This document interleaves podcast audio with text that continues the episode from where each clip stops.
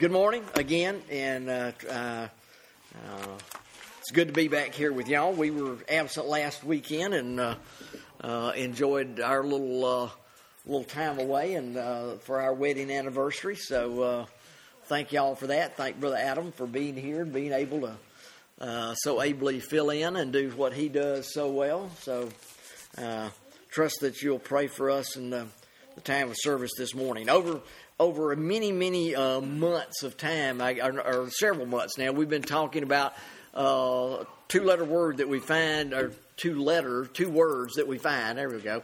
Two words that we find in the scripture, and that's uh, the words "take heed."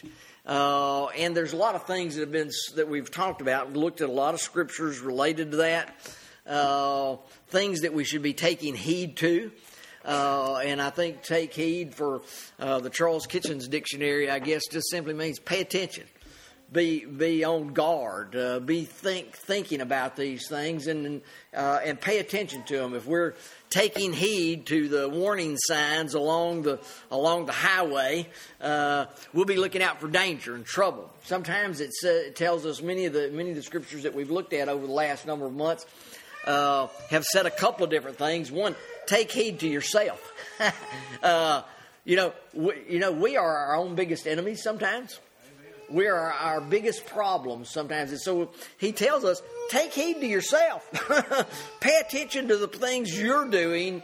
Uh, and I think uh, while a lot of this started, we looked at some things over in Hebrews and uh, in Timothy, which would be Paul's writings. Then we went back into the Old Testament, looked some things in Exodus and Deuteronomy, uh, and all those in Exodus and Deuteronomy just about were saying, "Take heed to yourselves." Take, take heed to what you're doing. Now, then there was other cautions along with that about what they were to take heed to themselves about. Uh, but uh, sometimes I, one of our biggest cautions is take heed to yourself. And I, what I was going to say originally was that reminds me of, of the admonition of Jesus in the in the Sermon on the Mount, talking about he says, you know, take heed to the uh, to the uh, mote in your eye, not the mote in uh, the, the, the log in the other person's eye or whatever. He says, you know, get the speck out of your eye before you start trying to help these other people. And I think that's could be a summary of some things that you think about when it says, take heed to yourselves uh, you know, we all want to take heed to everybody else. you know, uh, I want to pay attention to what you're doing and the problem you got instead of paying attention to my problems and my troubles and the things I need to be correcting about myself. So anyway, that's uh, that's a, a, little brief summary, I guess, some things that have talked about, and uh, as we've talked about over a number of months, one of the th- one of the other things that it mentions, of course, is take heed to what you hear, take heed to your tongue. Uh, Paul, uh, the psalmist David in Psalm 39 said, Take heed to thy ways. Uh, and, and in the ways, he was talking about his tongue so that he would guard what he would say. Uh, we're to guard what we say, guard what we hear, uh, and then uh, uh, and so forth. So this morning, I would like to turn over to 1 Corinthians. Uh, there's I don't know how much of this I will cover uh, this morning, but we're going to going to start looking at some things in 1 Corinthians chapter three, uh, and go and go from there. Uh, and there's some other places we'll try to go if the Lord would bless us to get that far. But uh, uh, in in 1 Corinthians chapter three, and, and you know, if I was to give the summary of uh, of the the book of First Corinthians, you know, you you look at the church the church at Corinth, which is I have, I have at least heard it said from time to time, in spite of all the problems that the church at Corinth had, when the Apostle Paul wrote them, he wrote to the church at Corinth. Uh, so they, they were still a church, still considered to be God's people, God's church, even though they had a lot of problems there. And in, uh, in the first few chapters, part of what he starts out with, with uh, discussing with them uh, is the fact that, you know, they were they were all kind of choosing up sides, and some were saying they were followers of, of Paul, some of them were followers of Peter, some of them were followers of Apollos, uh, and some of them were followers of Christ. And and Paul's having to come in and kind of uh, correct them and address that point. Uh, and that's where we'll, where we'll, we will begin, I guess, as we start talking about. You know, in fact, earlier in this letter, in this letter in the, in the first chapter, the Apostle Paul said he thanked God he didn't baptize any of them because of the way they were acting and the way they were doing. So, uh, pretty strong condemnation when you think about it. That Paul would go as far as saying, I'm glad I didn't baptize a one of y'all all, except for the house of Chloe. Uh, you know, I'm glad I, we didn't have you know that uh, there's not more of this, and and I think you're just trying to get their attention to the things that they're fussing and fighting about and arguing about, and trying to go back and and get them on the right path uh, of the things they need to be following. So he says. Uh, in chapter 3, and I'm going to read, just read down to the verse that I want to get to. You'll recognize it when we get there. He says, I, brethren, could not speak unto you as spiritual, but as unto carnal, even as babes in Christ. Uh, you know, Paul says they have gotten so carnally minded uh, that he can't even speak to them in, a, almost in a spiritual way. I could not speak to you as unto spiritual. I've got to I've got to kind of hit you across the head with a stick and get your attention uh, because you've gotten so carnally minded that I can't even speak to you spiritually. He says, "I've fed you with milk." And not with meat. In other words, I've given you the simple things. I've given you the basic things. I haven't gone on to mighty, mighty and weightier things.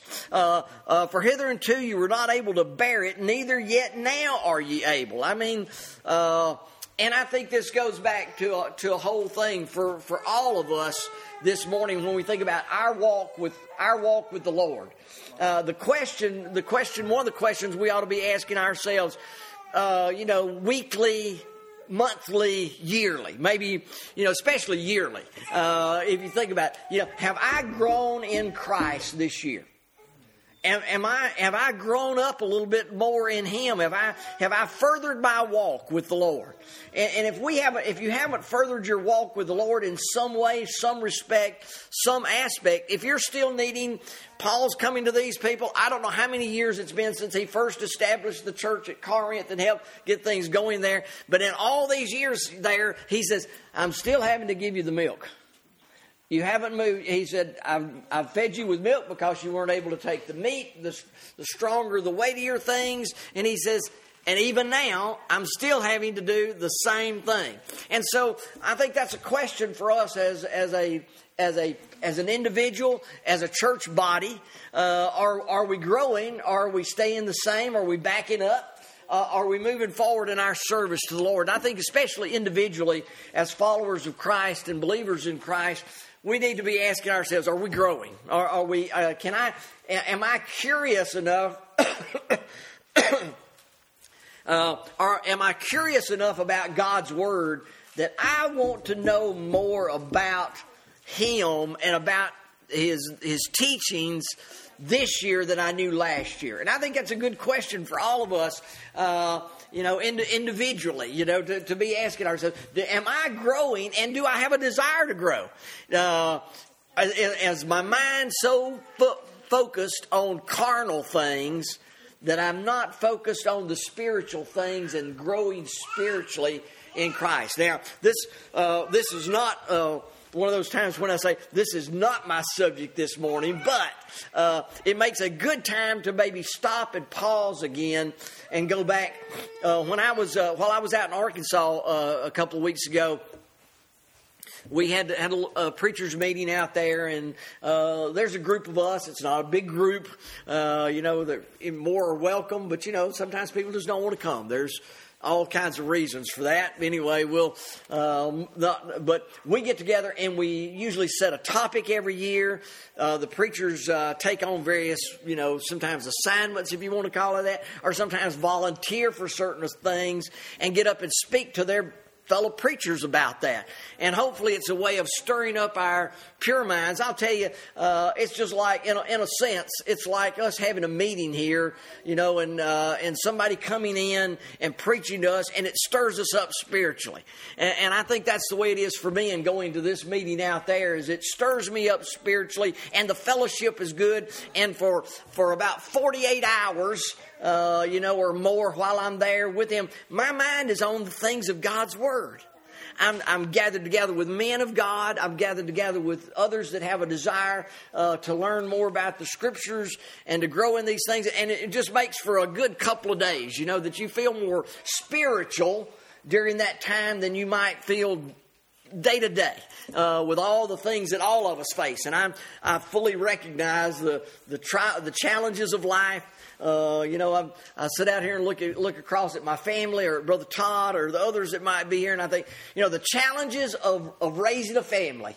Uh, you say, how can I stay spiritually minded when I'm mostly focused on a lot of carnal issues every day uh, and, and facing that? Well, uh, there's a spiritual component to that too, and I hope uh, our young families recognize that that uh, there's a spiritual component of, of bringing up children and so forth. But anyway, uh, to, to get back to where my mind, my mind was at, at least first initially going, uh, you know, the, the kingdom of God, uh, and and the Bible talks about this. That's that was my topic out there this week, and something I preached to you about for a number of weeks and months uh, back some time ago. Was what is the kingdom of God? Where is the kingdom of God? How, you know, how do you enter into the kingdom of God? And, and so forth. And, and the Bible tells us uh, Paul came, uh, Jesus came, uh, John the Baptist came preaching, the kingdom of heaven is at hand. Jesus Christ came preaching, the kingdom of heaven is at hand. The apostles were sent forth preaching, the kingdom of heaven is at hand, and so forth. And the kingdom was there, my friends, because the king was there. Uh, but in, uh, in John chapter 17 uh, and 18, maybe, uh, that where Jesus was facing the time of, of going to the cross and being, being crucified, Pilate asked him, Art thou the king of the Jews? And of course, in Jesus' response, you know, thou sayest, and so forth. Uh, and, uh, and he said, you know, he just wanted to know. And Jesus says, if, uh, he, then he looks at Pilate and says, If my kingdom were of this world, then would my disciples fight. And he let, he let, he let Pilate clearly know, My kingdom is not a worldly kingdom. In other words, it's not, it doesn't have established borders. Uh, it doesn't have, uh, you know, uh, its borders are worldwide. Uh, its borders are extend to heaven. Its, its borders extend beyond this world. Uh, my kingdom is not of this world. If it was a worldly kingdom, it may be it's in the world, but not of the world. Okay, does that make sense? Uh, it's in the world, but it's not of the world. It's not a worldly kingdom. Therefore, they, they don't fight with swords and, and bombs and, and uh, tanks and so forth. That's not the fight there to fight. It's a, it's a spiritual kingdom. It's a kingdom that you enter into. God is spirit. They that worship him must worship him in spirit and in truth. Uh, when we gather together here on a, on a Sunday morning, uh, we're, to, we're to lay aside some of our carnal thoughts for just a little while, our natural thinking, and say, I want to be more spiritual. Why? Because my God is a spirit. I want to worship my God in spirit and in truth. I want to draw close to Him on this Sunday morning. I want to feel near to Him. My kingdom is not a, a worldly kingdom, it's it's a spiritual kingdom. Uh, therefore, when you hear Paul say something like, uh, I have fed you with the milk and not meat, hitherto you were not able to bear it. Why? For ye are yet carnal. Their problem was they were carnally minded and not spiritually minded. Uh, for ye are yet carnal. Uh, and it, so, what are the examples? How do I know you're carnal? For whereas there is among you envy, strife, division, are you not carnal and walk as men? he says, here's the evidence that you're carnally minded. There's envy. Everybody wants to be like, uh, I want what you got, and I envy what you have, and somebody else has. Uh, and he says, uh, there's a strife, there's arguing, fighting, and so forth among you. Uh, there's divisions. Uh, are you not carnal? I mean, that, that, was, that was Paul's writing to them. You're acting carnally, not spiritually. And he says, For while one saith, and then here's his next evidence. Uh, here, here's their division. Uh, For while one saith, I am of Paul, and another, I am of Apollos, are you not carnal? That was to not be their focus. Uh, uh I've, I've said this, you know, over, you know, I stop and pause sometimes and realize uh, that as far as getting up and making efforts to preach, I've probably been doing I've probably been doing this consistently more for about 34 years. Uh, been ordained for nearly 30 years, and and you realize over time you've said a lot of stuff. Okay, you said a lot of stuff. Some of it you probably wish you hadn't said. Uh, some of it you wish you could take back. Uh, some of it, to, uh, but on a lot of subjects in a lot of areas, you say, you know, well, I've covered that in times gone by.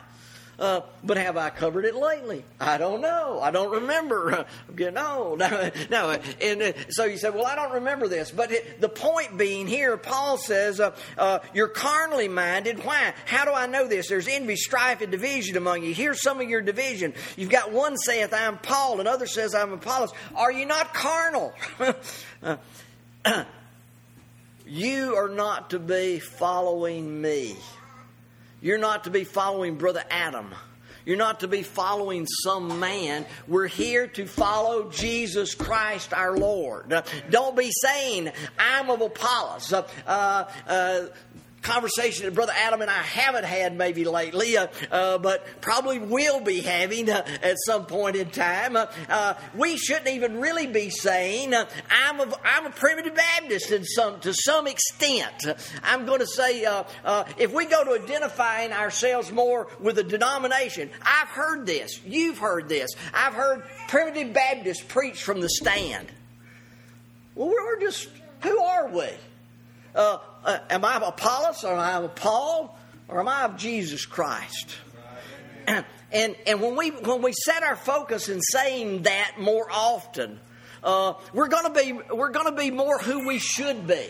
Uh, uh, is there reasons we identify with a group called the Primitive Baptists? Yes, there's reasons for that. Uh, uh there's biblical, re- uh, when I say biblical, there's scriptural reasons that I could go into and we could talk about and say that's just why we identify with this group of folks. But I'm not to be standing up here and preaching somehow that the Primitive Baptists are some great and wonderful something.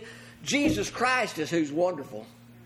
He's, you know why he's wonderful? He's my Savior. Paul was just a man. Apollos was just a man. and he goes on and says, uh, One saith, I am Paul, another saith, I am Apollos. Are ye not carnal? He says, You're getting into the carnal thinking, the carnal ways. Um, and he says, I have planted. Paul says, Who's.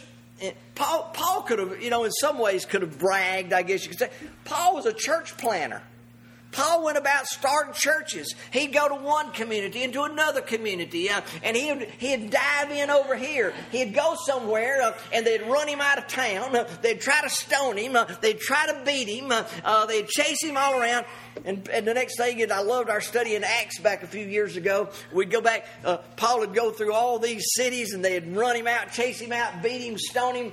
Paul said, I need to go check on the welfare of the churches. So he went back to the very same places they had stoned him, beat him, and chased him and, and kicked him out. He went right back in there again. He didn't let them run him off. He didn't let him, he said, I'm going to do what God called me to do. You can beat me, you can stone me, you can do whatever you want to to me. Uh, you know, you think about, I think about this sometimes.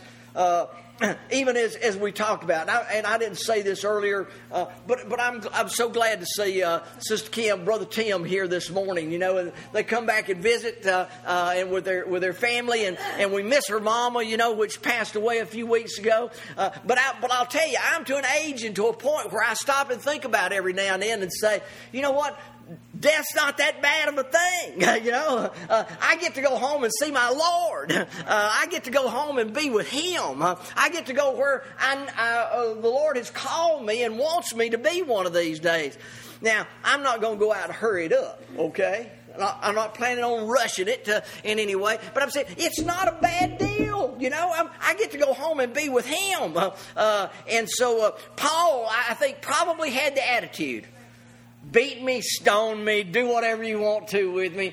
I'm going to serve my God. Uh, and I'll tell you, uh, children, uh, uh young folks, young, old folks, let them beat you up. Say, well, I go to I go to church. I get up and go to church on Sunday mornings. I, I love Jesus Christ. I follow after Him. Let them beat you up. Who cares? You're standing up for the thing that you, that God has called you to do. Paul says, and now I, I say, and typically today they don't stone us and beat us like they did Paul. They were actually stoning and beating Paul. Man, you don't face that. So what? You get a little persecution along the way. It's a big deal. Have at it. Make fun of me. Do whatever you want to. I'm not deserting my Lord because when He went to the cross, He didn't deny me. And I would. I'm not, and you're not, worth standing up for. But Jesus Christ stood up for us anyway because He loved us and because the Father gave us to Him uh, and because He was said, I'll take it and I'll do it and I'll do it what you call me to do, Father. I'm going to do that. I'll tell you, He didn't, He didn't miss a beat. He didn't miss a mark. And so if I get a little persecution here in this life, so what? So what? Paul says, Beat me, stone me, do what you will to me. If you kill me, I'm going home to be with him. Right? And so uh, uh, he says, I planted. Apollos watered. I was a, I'm a church planter. Uh, I planted. Apollos came, Apollos came behind me. And man, he tried to set those, get those seeds the right conditions. He put the water on there and tried to get it where it would grow and come up. And you know what? The whole purpose of getting it to co- watering it and getting it to come up so it would bear fruit. that's that's what you want a plant to do. You want a plant to come up and bear fruit. God wants us uh, planted uh, and and watered. and uh, as he goes on to say, uh, I planted, Apollos watered, uh, but God gave the increase. our job, my job, one of my jobs. One of my jobs is to, is to sow the seeds uh, maybe maybe Brother Adam comes along and waters them. Maybe sometimes he plants and sometimes I come along and water them, okay? Uh, but the whole purpose of, of preaching the gospel, go back to the parable of the sower and the seed. The whole purpose of the gospel was for it to bring forth fruit in our lives. God wants to see us bearing fruit. Well, what kind of fruit, Brother Charles? He wants us to be bearing the fruits of love, joy, peace, long suffering, goodness, mercy, uh, uh, uh, and so forth. Those things listed over there in, in, in Galatians 5. He wants us to see, see us bearing that and letting our light shine out here in this old world old dark and dull world that we live in. He, that's, that's what he wants. And so he says, uh, Paul says, I planted, Apollos watered, but God gave the increase. Okay, that's what I wanted to get back to and mention this. You know, our job is to sow and water and so forth. But you know what? God's, you know, and I'm not saying, when I say this, I want y'all to follow what I'm saying, okay? And and I, I rub my head a little bit when I when I get like when I get like uh, okay. I want to make sure you understand this. I'm not saying uh, uh, that uh, that I sow Adam waters, Adam sows, and I water, and all you have to do is just sit back and do nothing because God's going to give the increase. That is not what I'm saying. Now, I'm saying when when you see the blessings of these things, and I think when Paul, what Paul was trying to say is from his standpoint, I've got no control over it. I, I, I, do it, and what I what I'm praying for and expecting and hoping for is God's going to bless it to come forth. Right? That's our job. Uh, whether it's here, whether it's Africa, uh, whether it's Arkansas, you know. Uh, sorry, brother Gary. Uh, yeah, wherever it might be, uh, you know, even in Arkansas, uh, you know, it's like uh, our job is to go and to preach and to sow and to water and so forth, and look to God to bless it. God's the one. God's the one that uh, you know. You, you, think about think think back to the seed example. Okay, you know the farmers. Uh, Brother JD's used to farm. You know, so he would he would get out there and he'd plow that ground up. He would plant that seed, and he had he didn't just do it willy nilly. Okay, uh, uh, what I'm, what I'm saying is he didn't say, "Well, December, it's pretty day, or November. No, let's let's just use November. November, pretty day. I think I'll get out there and plow and sow some seed today, uh, and look for an increase. No, you had to kind of wait till the right time of the year, otherwise it's going to freeze and die in the ground. Okay, so you can't be willy nilly about all this kind of stuff. You got to use the sense God gave you about what you're doing, right? But He also knew that even if when you do it in the spring of the year, it's got to rain at the right time you got to have the right kind of warm nights. The, the, if the if the if the weather gets a little too cool in there, uh, I've, I'm, I'm okay for all those that, of you that knew this anyway. I've never been a farmer, but I grew up in farm country, and I've seen people plant cotton and plant it in the spring and get too much rain, and when it started coming up, There'd be one over here and one over there and a few over here and a few over there because it got too wet and the seed rotted into ground and maybe it was too cool and it didn't come up right. It's got to have the right conditions, okay? So, Paul's, Paul is saying, I think, what I, my interpretation of what Paul is saying is that I sow, I, I plant, Apollos waters, but God's the one that blesses the right ingredients to be there at the right time to make it grow. Now, uh, that is to not take away your responsibility and my responsibility to say that when we receive it, it's to fall on good ground. Our, uh, our job is to take the, the, the earth that God has given us and properly prepare it to receive the seed. When you come here on Sunday morning, uh, there's going to be some seeding done and there's going to be some watering done. Are you prepared for it? Have you prepared yourself to come to the house of God and say, you know what? Uh, I'm going to the house of God this morning. Brother Charles, Brother Adam, they're going to get up and they're going to sow some seed. Uh, am I ready to receive it? Or am I going to say, well, I heard what he said, but I didn't particularly like that this morning? You know, okay. I mean, are you ready to receive it or not? Uh, can we take it and say, sometimes the Word of God needs to humble me? Uh, and, and not be so proud and so arrogant. I, I receive God's word. I enter into his kingdom humbly, poor in spirit. Uh, blessed are the poor in spirit. For what? Theirs is the kingdom of God. Stop and let that just sink in for a minute. If, if we're going to enjoy the blessings of God's kingdom, we've got to humble ourselves like a little child to enter into it. And we've got to be poor in spirit. In other words, we've got to not be so proud and arrogant about ourselves.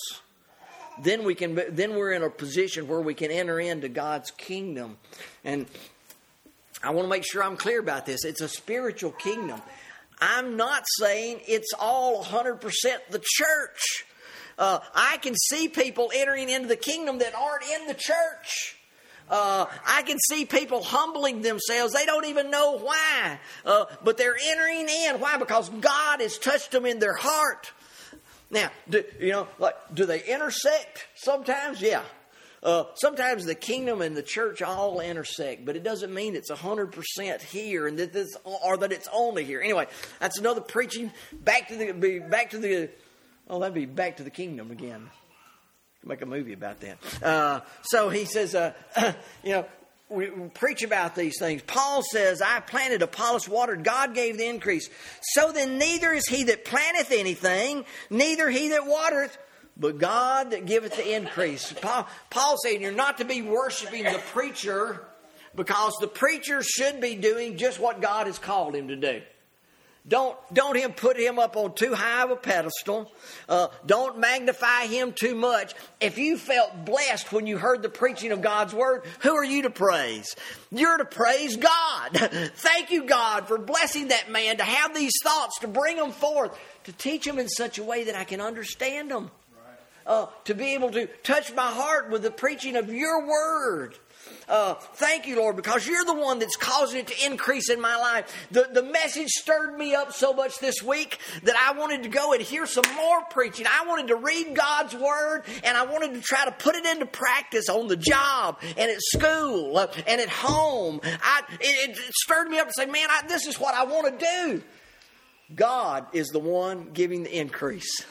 God's Holy Spirit is the one that's working in your heart and, and causing this to stir this up in you. So he says, He that planteth and he that watereth are one, and every man shall receive his own reward according to his own labor. Now, I think that's both talking about, uh, that, that can be both talking about us that are receiving the, the word of God and the watering, and it also can be talking about the preacher. There's, uh, there's some things he says, uh, uh for he that planteth, he that watereth are one, and every man shall receive his own reward according to his own labor. So, you know what?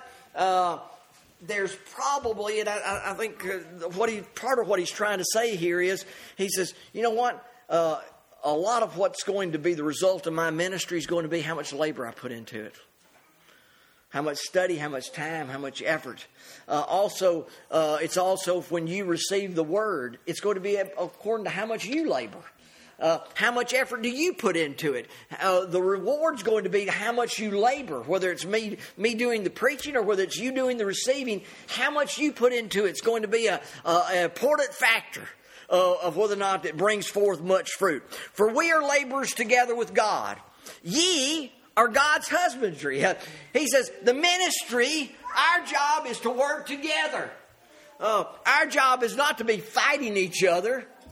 Our job is to labor together and work together. Paul's, eh, whether it's Paul or whether it's Apollos or whether it's Cephas uh, or wh- whoever it might be, he's, our job is to work together. We're laborers together with God. And I think that's important. To, you know, sometimes you, I, I run across words, but I like to stop and pause and say, we're laborers uh, together with God. we're not to get, we're not to be we're not here laboring against God, and we're not here laboring without God. We're laboring with God. Our work is, and our effort is all about Him. Again, back to back to the focal point. Uh, the reason I the reason I, I paused this morning, you know, and, and uh, I recognize our songs for the most part. Uh, well, even even you know a song like 181, titled 23rd Psalm, it very closely reflects the sentiment of the 23rd Psalm. But it's not the tw- it, but it's not the 23rd Psalm set to music. Right. Exa- okay? Uh, but part of our worship service here on a Sunday morning, pay attention to the words in the songs. Read them. Think about uh, just like you read a scripture, and I'm not saying all these men, I'm not saying every song you read is inspired of God. Some of them some of them, unfortunately, even in our songbook, you know, is, is, is against the Word of God. Probably, probably doesn't speak like God's Word speaks about things. Okay, but anyway, uh, but as you're singing songs, read the words. Ashamed of Jesus, sooner far, let midnight be ashamed uh, to own a star Mid, at midnight, whenever things is darkest, uh, he said, You see the stars shining so brilliantly. He said, If we're ashamed of Jesus, he said, it would be like midnight being ashamed of that star up there that's shining so bright. Think about that when you read the songs. Read the words to it. Think about what you're singing. It helps you be in a worshipful attitude when you're here.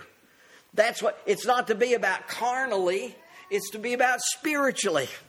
Whew, well, I've gone all over it, haven't I? He says, For we are laborers together with God. Ye are God's husbandry. Ye are God's building. You're, uh, if you think about this, he goes on and further into this, and we might get to some of this this morning uh, because uh, he, he, tells us over in 1 Corinthians 8 to, to take heed to the liberty that you have in Christ. In other words, how you how you use the, the grace of God that's been in, been blessed in your life. But he says, You're God's building, you're God's temple. Christ dwells in you. God, the Holy Spirit, dwells in you. You are the temple of God. Uh, the whole one of the whole pictures of the Old Testament was that Christ, that God Himself came and dwelled in the temple with them, and they worshipped Him in the temple. Then He comes over to the New Testament and says, "Ye are the temple of God." Uh, and God dwelling in you. The picture of the Old Testament was that God came down and dwelt with men. Uh, the picture that he, the, the further development of the picture in the New Testament is as a born again child of God, Christ is dwelling in you.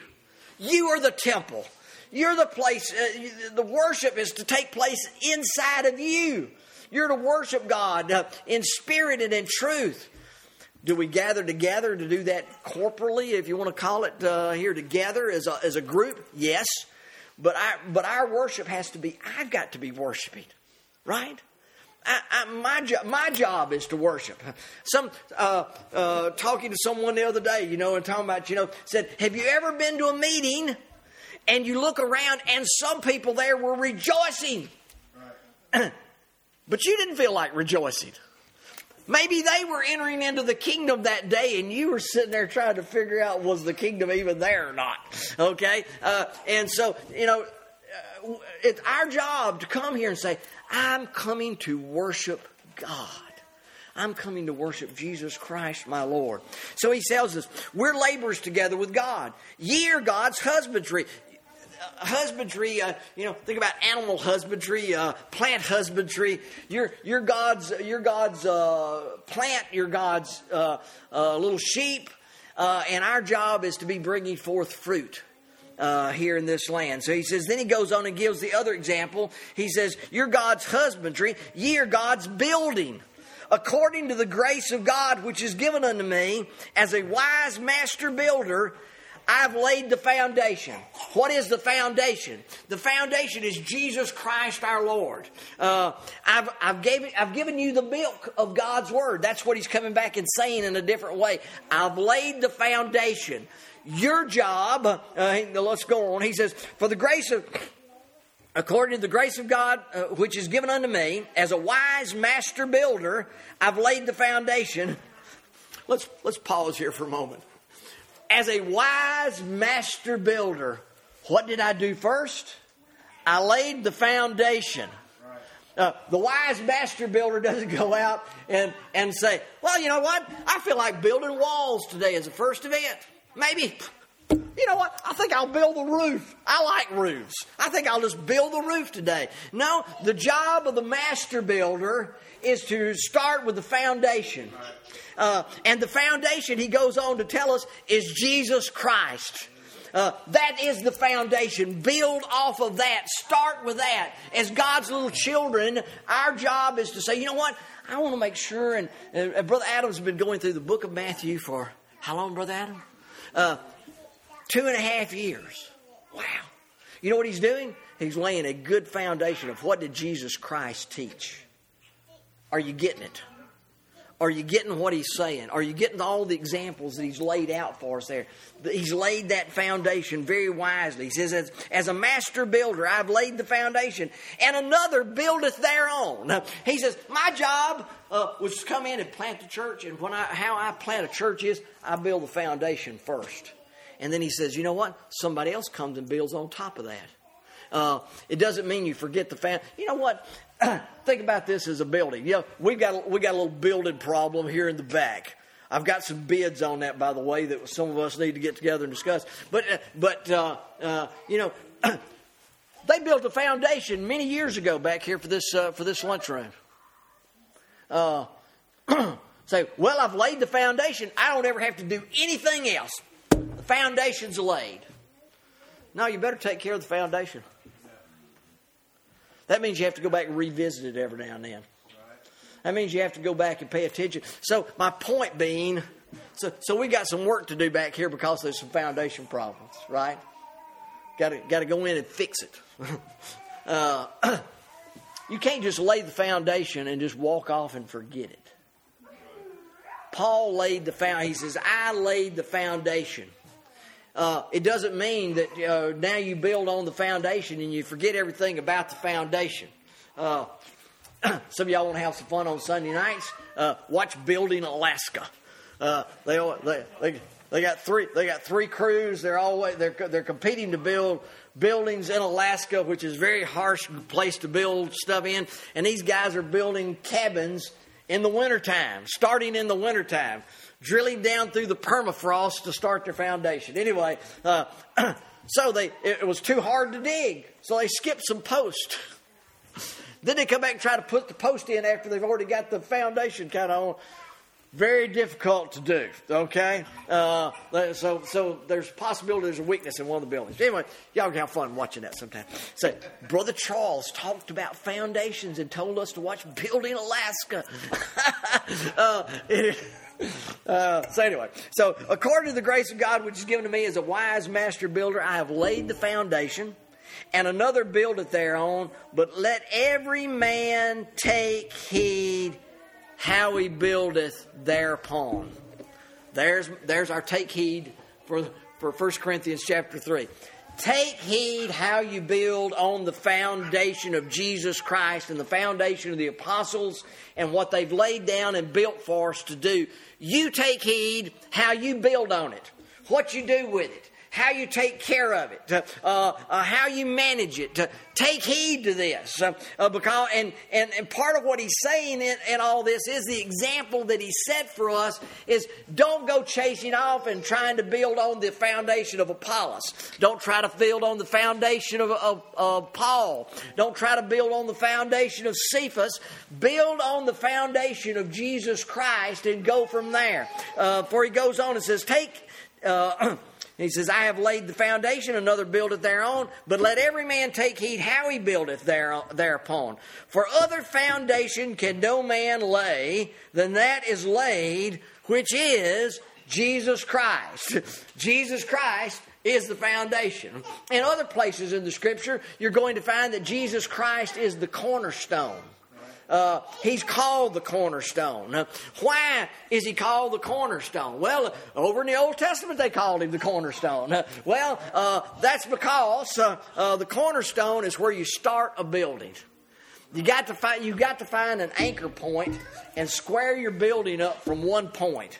and so uh, you, have got to have a place to start. And he says the cornerstone or the anchor spot is Jesus Christ.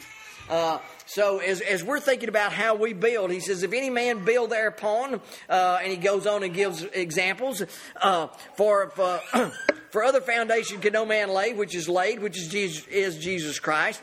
And now if any man build upon this foundation, gold, silver, precious stones, wood, hay, stubble, every man's work shall be made manifest he says, now what, what you do with this foundation and how you build on it, it's going to, it's going to show itself over time. Uh, uh, whether or not it'll stand. I've, I've, seen, I've seen this. There's some buildings that are, well, let's just, you know, this is pagan pagan buildings, okay? But uh, let's use some pagan building examples and some other examples that we might could think of. Uh, there's places uh, uh over in uh, over in uh, over in Greece, Athens, and various places. There are buildings that were built over 2,000 years ago. That's probably the best way for me to say it. The Parthenon and all those things during the height of the Greek culture. 2,500 years ago, maybe something like that. Uh, they were built, and there a lot of a good portion of those things are still standing. The ones that aren't standing are the ones that either rocked by an earthquake or whatever, or by a volcano, uh, and nobody went back and repaired what was torn down. They just said, "Okay, it's torn down. Uh, so they didn't do any repair work on it. But a good portion of the foundation of those places are still standing. Why? Uh, the pyramids in Egypt still standing. Why? Because they were well built. They had a good design. They had a good foundation to build upon, uh, and they've been taken care of. Now, I can go around this town and I can show you houses that are probably 50 years old that are falling in because they've been abandoned. Uh, people didn't use good material. Or the material they did use was very applicable to uh, to uh, decay and, and fading away with time, right? So the kind of material you use will determine how long it's going to stand. Uh, now, nobody, most of us building a house is not worried about the house standing for the next thousand years. Okay, uh, we're just trying to live a life, build a house, get through the, the life that we have. Maybe it passes on to somebody else, maybe it doesn't. But you know what? If it serves us and we take care of it for our lifetime, probably a good deal, right? Uh, but uh, he's talking about more than that. He's talking about the very life that we have, the spiritual life that we have, and the foundation that we have, which is Jesus Christ. Now he says, If any man build upon this foundation gold, silver, precious stones, wood, hay, stubble, every man's work shall be made manifest. For the day shall declare it, because it shall be revealed by fire, and the fire shall try every man's work of what sort it is. So he begins to tell us what's going to happen, and, and you can get a picture. Go back and imagine uh, if I turn back over, maybe I will just real quickly, you know, turn back over to the seventh chapter of the book of Matthew, and you find there at the very end of the Sermon on the Mount, what was Jesus Christ's admonition to those people? let's read it real quickly. Therefore, whosoever heareth these sayings of mine and doeth them, I will liken him to a wise man. Oh, you mean you actually got to do something with what Jesus Christ says to be considered a wise man? Yes. I, he says, therefore, whosoever heareth these sayings of mine and doeth them, I will liken him to a wise man, which built his house upon a rock. And the rain descended, and the floods came, and the winds blew and beat upon the house, and it fell not, for it was founded upon a rock, and it obviously had some good material built on top of the rock, okay? He didn't just throw something up there willy nilly. Uh, it's actually good stuff built on the rock.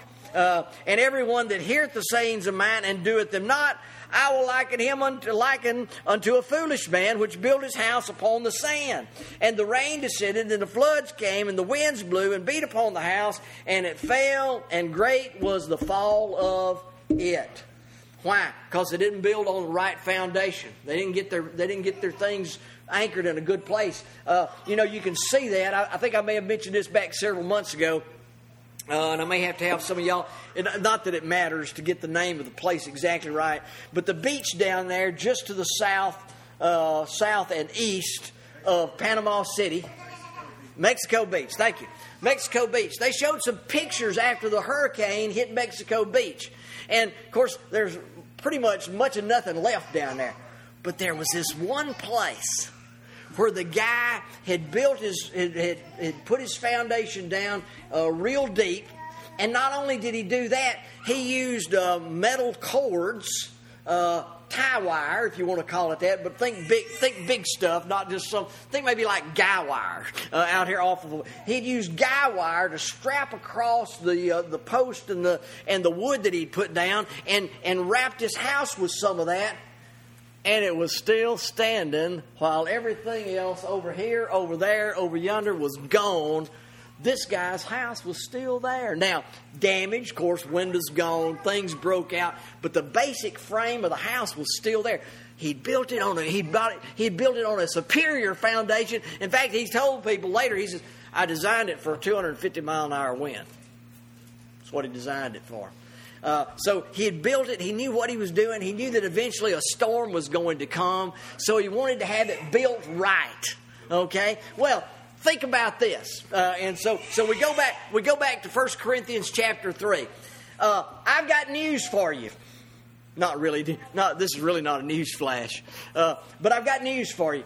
There's going to be a storm come in your life. Uh, the storm takes all kinds of forms. The storm, the storm may be, may be trouble with your children. Could be. Could be trouble with your, uh, maybe your spouse has cancer. Maybe it's a death in the family that's untimely, unexpected. There's going to be a fire. 1 Corinthians chapter 3, fire. Okay? Matthew chapter 7, storm. Okay? Same thing, okay? There's going to be something come along that's going to try to destroy you. sometimes it's going to be a fire, sometimes it's going to be a storm, but it's going to come along and try to rock your life uh, and sometimes Satan brings storms into our life. Sometimes he tempts you, and sometimes he tempts me and causes trouble in my life personally. But Paul says here in, in 1 Corinthians 3 there's no other foundation that you can lay that's better spiritually in your life.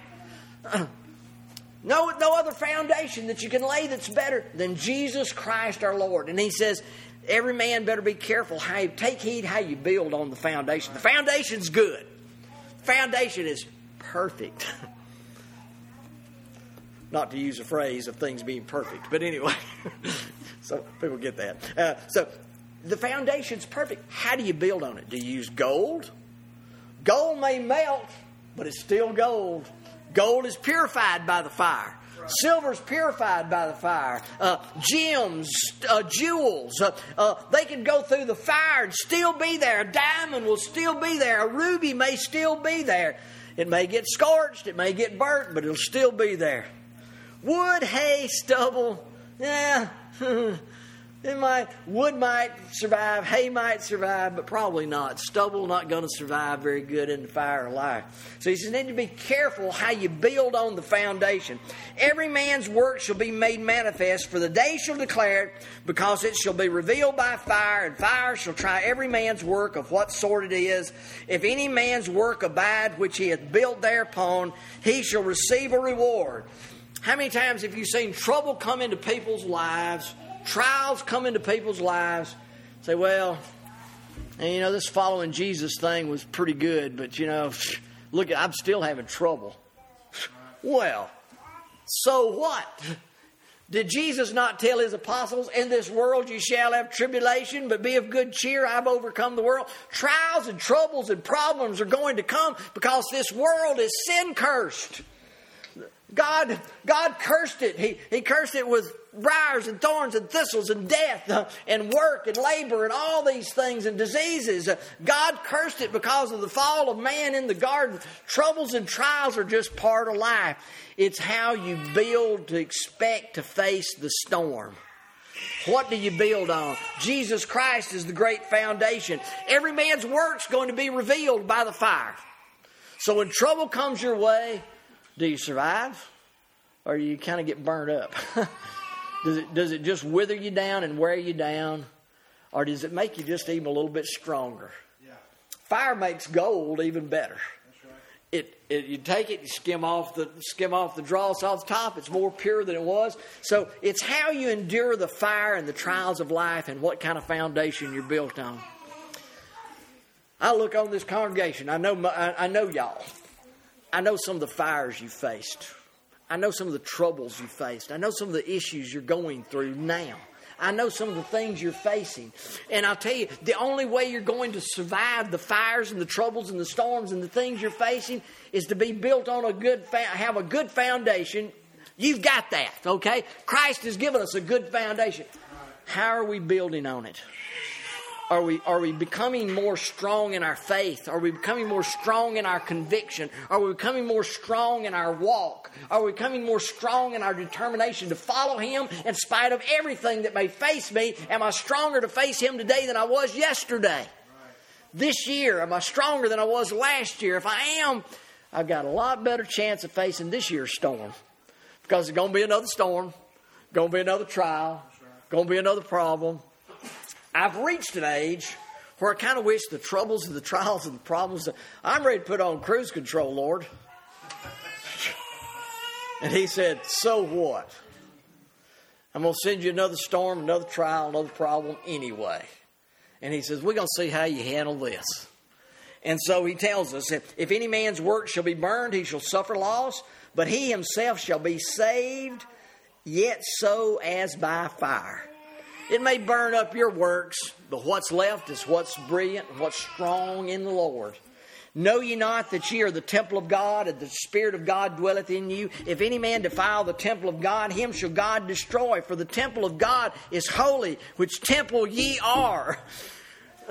you know, maybe time God may, may, may bring us down to death. He goes over and shows. I, we ain't even got there yet, uh, but uh, we get over into some of these later teachings in 1 Corinthians chapter 10. He goes over there and he talks about how all the children of Israel came were baptized under the cloud. All of them went through the were baptized in the sea. All of them came forth and stood before the mountain. But some of them ended up perishing over there and some of them were swallowed up by the earth. God killed 23,000 one time in a plague because they went out and they chased after the whoredoms of the Midianites and the Moabites.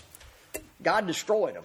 But they all came through the cloud, they all came through the sea, they all came. I mean, he's, he's laying some work, he's laying some things out for us there, okay? I think in doing that. So he says, If any man defile the temple of God, him shall God destroy, for the temple of God is holy, which temple ye are. Let no man deceive himself. If any man among you seemeth to be wise in this world, let him become a fool that he may be wise. Anybody thinks I, you know, well, I got all this figured out. I'm smart. He says, become a fool that you might really learn something. Don't be so wise in your own eyes. For the wisdom of this world is foolishness with God, for it is written, he taketh the wise in his own craftiness. And again, the Lord knoweth the thoughts of the wise, for they are vain.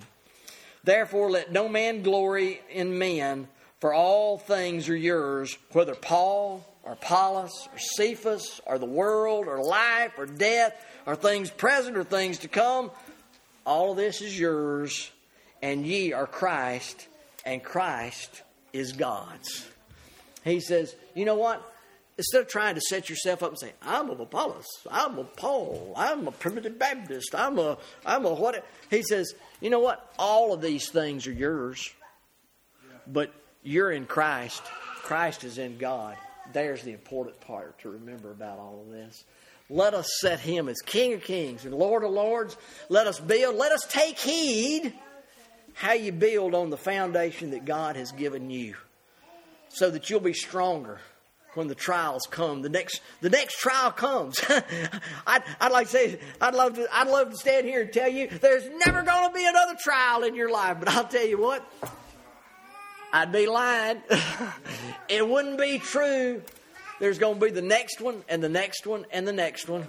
You know, many of us, one of the very last trials we're going to face, one of the one of the last of the trials we're going to face is we're going to find ourselves weak and decrepit and sick and broken if we live that long if we don't die of a heart attack. Uh, we're going to find ourselves weak and decrepit. And uh, we were at Branson uh, last week. Uh, by the way, it was Veterans Day, Brother Bucky. And Branson has one of the biggest Veterans Day parades in the U.S., okay? And they honor veterans there all week. They invite them in, make, give them discounts on their shows, and they and they during the show we attended, they honored them with song and with uh, by having them stand up and be recognized and all this kind of all this was about uh, about uh, giving giving honor to those people that had served their time. I'll tell you, it was it was a wonderful thing to see uh, and experience while we were there. Well, you and I you and I are veterans, all right. Oh, and, and so here's the point it's going. So, so you know what I saw? I saw a lot of very honorable men that had served their country well. And you know what? Most of them had a cane. Most of them had a cap. Most of them were humped over. Most of them, I'm, I'm sitting there looking down like, yeah. yep. Charles, here we go. That's that's what's lying in front of us for those of us that have reached a certain age to think about. Say, Yep, I live, that's going to be me. There's going to be another trial, there's going to be another trouble, another problem. But you know what? We can face all of that in confidence if we're built if we've built our lives wisely on the right foundation. May God bless you to take heed how you build thereupon. I trust that some of these things uh, it's been. You know, when God when God's in the, when God's in it, it's fun to stand up here and talk about God. It's fun to talk about His Word. May God bless you to have fun as we